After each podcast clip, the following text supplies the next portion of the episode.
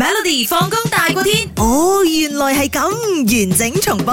相信好多朋友去日本咧，一定會試下嗰啲扭蛋機噶啦，扭啲千奇百怪嘅嘢出嚟啦嚇。嗱，之前有嗰啲扭嗰啲咩陌生人嘅相啊、證件相嗰啲好奇怪嘅。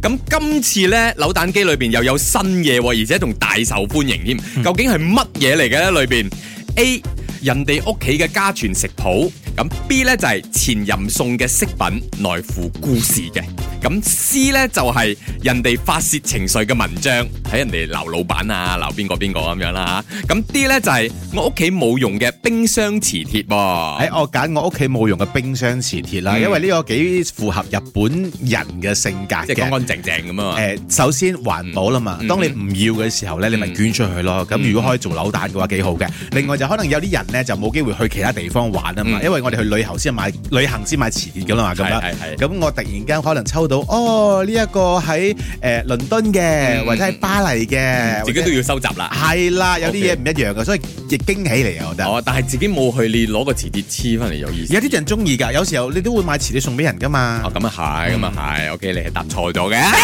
嗱，真正嘅 答案咧，好多人都諗唔到啊嗯，係 A 人哋屋企嘅家傳食譜。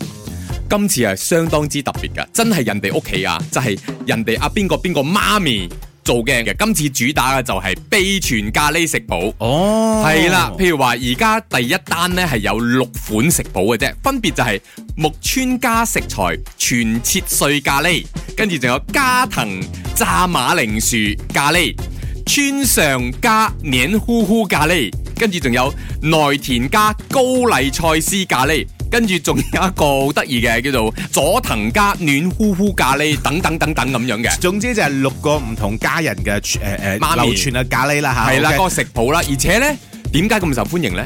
因為全部都係手寫噶。哦跟住佢話係啊，你攞上嚟起碼有温度啊，而且仲睇到嗰啲媽咪寫錯字，有你 Q 鼻都畫咗嗰啲可咧，以寫幾多張再喎寫個有個媽咪？可能寫幾張啫咯。for 呢間公司哦嗯淨係呢一架扭蛋機有嘅啫，但係係大受歡迎嘅，有好多人咧扭完翻嚟咧，佢話除咗有温度之外咧，因為知道係對方寫噶嘛，跟住仲跟住煮，而且佢話誒幾好食噶、喎，即係唔係我哋屋企煮嘅咖喱嗰種味道咁咯。我覺得馬來西亞人咧應該都放一個佢嘅 recipe，係咪喺度因為日本咖喱係甜㗎嘛。係同埋我唔慣日本咖喱嘅，都係嗰個味道咯，我覺即得。嗯係唔但係係辣啊？啊啊，如果馬來西亞出咧，我覺得相當之正。但係日本人受唔受得先個問題就係有係啊馬來西亞人出喺馬來西亞，哦你喺度扭啊 OK，OK，OK 因為馬來西亞人好多嗰啲媽咪啊、婆婆好叻煮，你完全未見過出邊有得食㗎嗰啲係嘢。啊，好香！喂，突然間係咪聞到啲咖喱味係添咪。唔一定煮咖喱嘅？可以嗰啲呃誒咩四大天王點樣炒法啊？乜嘢咩都得嘛，炒臭豆都得嘛，係咪？每逢星期一至五傍晚四點到八點，有 William 新偉廉同埋 Nicholas 雍舒偉陪你 Melody 放工大過天，陪你開心快樂閃閃閃。